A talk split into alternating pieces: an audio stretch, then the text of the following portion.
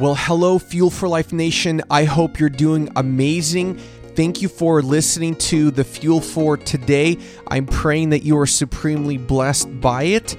And before we get into today's content, I want to invite you to a special one night worship event that I will be hosting live and in person in Washington State. That's right, I'm coming to the Pacific Northwest, namely in the city of Tacoma on Saturday, March 12th. So please put that in your calendars. Saturday, March 12th. Doors open at 6:30 p.m. and the event will begin at 7 p.m. It's going to be at Anthem Coffee in downtown Tacoma. We will have live worship, amazing coffee and food, and I will be delivering a very special gospel saturated message to fuel your faith in Jesus. So, if you're anywhere in the vicinity of Washington State, or even if you're in a different state, I would absolutely be thrilled if you would come out to this event, and I would be ecstatic about meeting you in person, face to face. If you can't make it to the event and you know somebody in that area that would benefit from the event, please direct them to one of my social media pages so that they can get all the info there. I hope to see you pumped for the event on Saturday, March 12th. Now, let's get into today's content.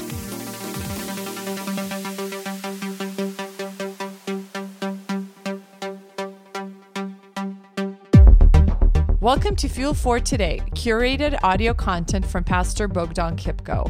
We are confident this will fuel your faith in the one who gives faith. If you have breath in your lungs, God has a plan for your life, a plan that is far better, bigger, and immensely more than anything you have ever imagined.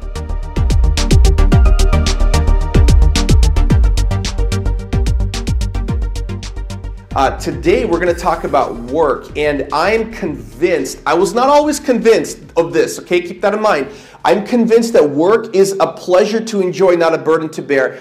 The reason why many of us don't enjoy our work is because we don't have a biblical theology and a lens through which we look at work. And today, the Bible is going to define it for us. And so, a lot of times, our lives might look like this on the left, right? We're just all over the place. And the whole reason we started the Simplify series is because I said we're going to talk about four basic foundations for your life. So it's following Jesus, it's loving other people, it's doing your work well. And number four, next week when we do communion, we're going to talk about how to get plugged into ministry. And so today, I want to talk. I want to talk about. Uh, I want to talk about work. Okay, and the title of my message is "Redeeming Your Work from a Burden to a Blessing." I want to I want to rescue Monday. Okay, that's what I want to do today. And how often do all of us look forward to the weekend? Isn't it crazy how in our life um, we trade in uh, five days of work for two days of rest? And we trade in 52 weeks in a year for two weeks of vacation, right? It's crazy. Um, when I, w- I got a chance to visit Europe last year with my wife, and in Europe, people don't even work, right? And I'm not even kidding you. The thing is, when we try to go get food or groceries, we all the stores open at like 11:30 a.m. and they close like at 4:30. So guess what? If you didn't get groceries before 4:30, you're gonna ha- have to wait until the next morning or lunchtime to get them. And people love taking siestas. People love just kind of relaxing. Here's the crazy part: in most cultures in the world, work is a means to an end in the United States Western world, work is the end. Work, we, we don't just work to, to um, uh, live, we live so that we can work. And I believe that work can be a blessing. I believe that whatever job you're doing, I believe that it's going to be a blessing for you. Now, let me, let me start with a story, okay? Imagine you're standing at a bus stop, okay, and you're waiting for uh, the bus to come pick you up, okay? And there's a young man that comes up to you and he's speaking a foreign language. You don't understand a word he's saying, but he seems really enthusiastic. He seems like he's trying to communicate to you something, okay? Now, at that particular moment, you're, a lot of things are going in your mind how to react to that particular situation. What you're doing in your mind at that moment is you're creating a story for yourself. And that story that you create about what this person's saying is going to dictate what actions you're going to take. Are you guys still with me? Okay, perfect. So the first thing you might think is the following. You might think maybe he's a tourist, maybe he, he got lost, and he needs help to find his way wherever he's going. So you think he's speaking a foreign language, you don't understand what he's saying. He's a tourist, he's looking for directions, you need to help him. Second uh, thing that you might think is you just might think he's crazy because you think in America everybody should speak English. I personally believe that too. But you just think he's you just think he's crazy and you just don't understand whatever he's saying. So you're kind of thinking maybe I should call the uh, mental hospital or I should get this guy some help. That's the second story, right? The third story, you're basically thinking, you, you know what, he just got lost. So I'm going to just help pay for his bus ticket and hopefully uh, try to use hand signals in order to, to tell him where to go. Now, those three stories you have come up with in your mind. And the way and what you're going to do with this person is this dominating story, and that will dictate your actions, okay? It is the very same thing in life.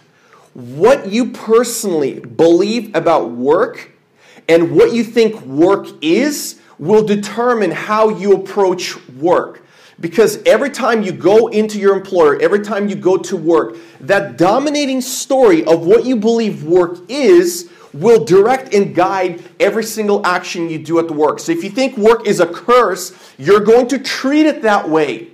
If you think your boss is a cruel taskmaster, you're going to treat him that way. If you think your coworkers are barely tolerable and you cannot wait till five o'clock hits so you can have happy hour somewhere, we'll talk about that in a different sermon series, you are going to treat work that way. So, story is, is very important. The way, the way you think about story, the way you think about uh, work. And here's the thing um, there's a guy recently that I met who was an actor before. He, he worked in Hollywood, and then he became a Christian. And now he was completely perplexed because he's saying, What do I do now? How, how do I integrate my faith into whatever it is that I'm doing? What stories should I take? What film roles should I take? Which, which movies should I play in? Which movies should I not play in? So, my question to you and to me is how does your Christian faith guide you for the roles you take? How does your Christian faith guide you in the work that you do every single day? And here's the point, friends your work will make no sense to you unless you look at it through the lens of a biblical theology. Your work will not make sense to you. Your work will be a means to an end. Your work will be something that you're just going to get a paycheck for until you look at it through a gospel uh, central lens. And what's crazy about church, and sometimes this happens, is people think, okay, Sunday's church time. I'm going to come here. I'm going to worship God. I'm going to give my tithes and offerings. I'm going to sing the songs. And then Monday through Saturday, I'm just living life. And church and my work life are completely separated. So there's a dichotomy that happens between the secular, which we think is our work, and the sacred, which we think is our church.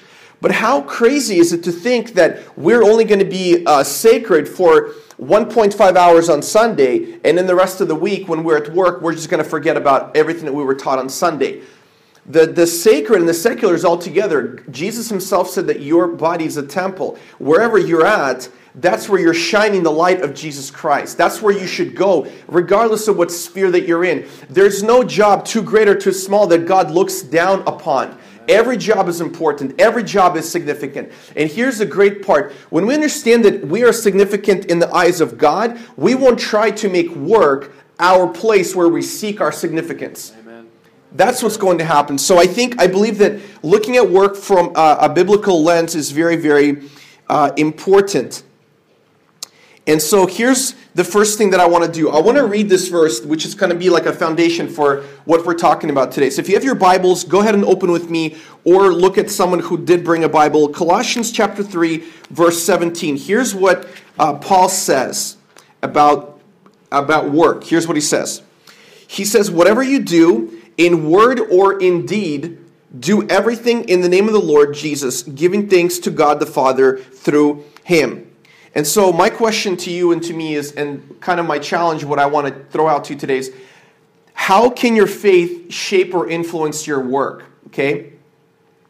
If we as Christians believe that Jesus is king, and he's king over all, then he's king over every area of your life, including work, including vocation. And even if you're a stay at home mom, that's still a lot of work. Somebody said a stay at home mom is equal to about $180,000 annual salary.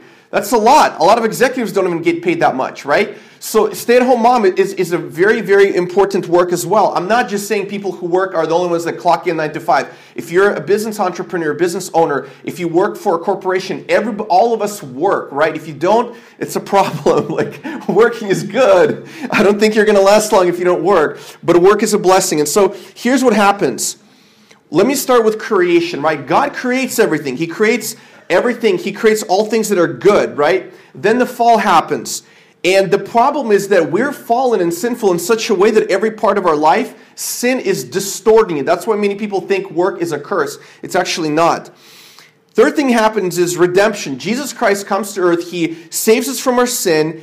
Holy Spirit enters our life. We're a new creation. All things are made new. And not just my family life gets renewed or my work life gets renewed, but everything gets renewed. And the last thing that happens is restoration, where God is simply, not simply taking us to another world, He's restoring this world. And I want to talk today about the theology of work, okay? Or how you understand um, what work is. And the first thing I want to mention is how does, how does when you integrate your faith into work, what does it do for you? The first, first thing it does is it gives you your stability. Okay? It gives you your uh, stability. And here's the thing in many, in many cultures, many non, uh, non, non, non-Western cultures, family gave you a title of success, okay? So, for example, if you're a good son or you're a good daughter and you do work really well, then you brought honor to the family name and you were considered successful. You were considered a good person, okay? That's a good thing. The problem happens is when a person seeks their significance from what they do or don't do for their family. That means that if they fail, it will devastate them and they will have a difficult time picking stuff up again. The problem with the Western culture is we often seek stability in our work. Here's how it practically plays out. If you're going to be really successful at your job, whatever it is, business person, entrepreneur, you own your own business, you work for a corporation, you work in customer service, you're a barista in a, in a coffee shop, thank you, Jesus, for those. Um, uh, you're you're a stay-at-home mom, you're an interior designer, um, any you're an event planner, whatever work it is. The moment you begin to seek significance from your job, when you're going to be really successful, guess what it's going to do? It's going to go to your head. Your head is going to explode because you're going to think, my significance is in my job. People know I'm successful, therefore I've made it in life. So the problem when we think work is our stability, success is going to go to our head and failure is going to go to our heart. The moment we stop being successful, the moment we stop being recognized or stop being approved or we stop achieving, we're going to be devastated because why? We sought our stability not in Jesus who gives us all of our significance, but we sought it in our work. I personally went through this many times. I'm a recovering uh, a, a, significant pers- a person who, who is recovering from seeking significance in work. If any of you guys have ever been in a very uh, high, high pressured environment to perform, you can relate to what I'm about to say. I've been in jobs where you have to perform, you have to do certain things in order to meet the quota. And guess what? When you're doing well, you're in a very good mood. The family's in a good mood. The bank account is in a good mood. Everybody's in a good mood, right? Everybody's happy, right? It's like when dad's happy, everybody's happy, right? But what happens is the moment you stop performing, the moment you have an, an off month for whatever reason, what happened to me personally, I was devastated because I put all of my worth into my achievement.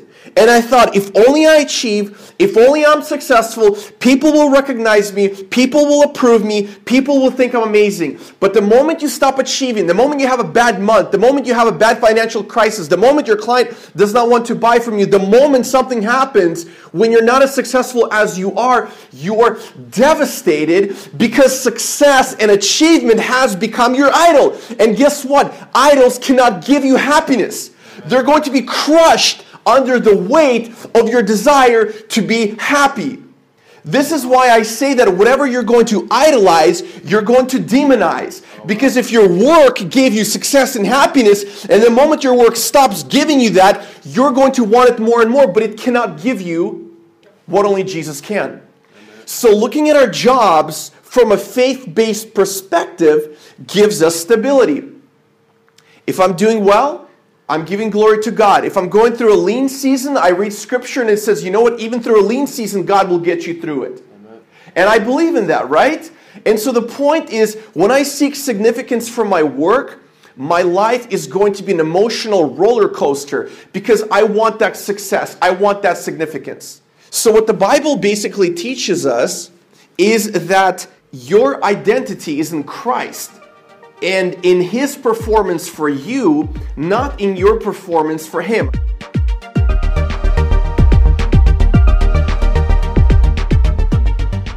Thank you for listening to this curated audio content from Pastor Bogdan Kipko. We hope that you were encouraged and inspired by this message. Bogdan is personally convinced that whatever fills your mind fuels your life. It is his life goal to help you faithfully follow Jesus. For more information, please visit fuelforlife.tv.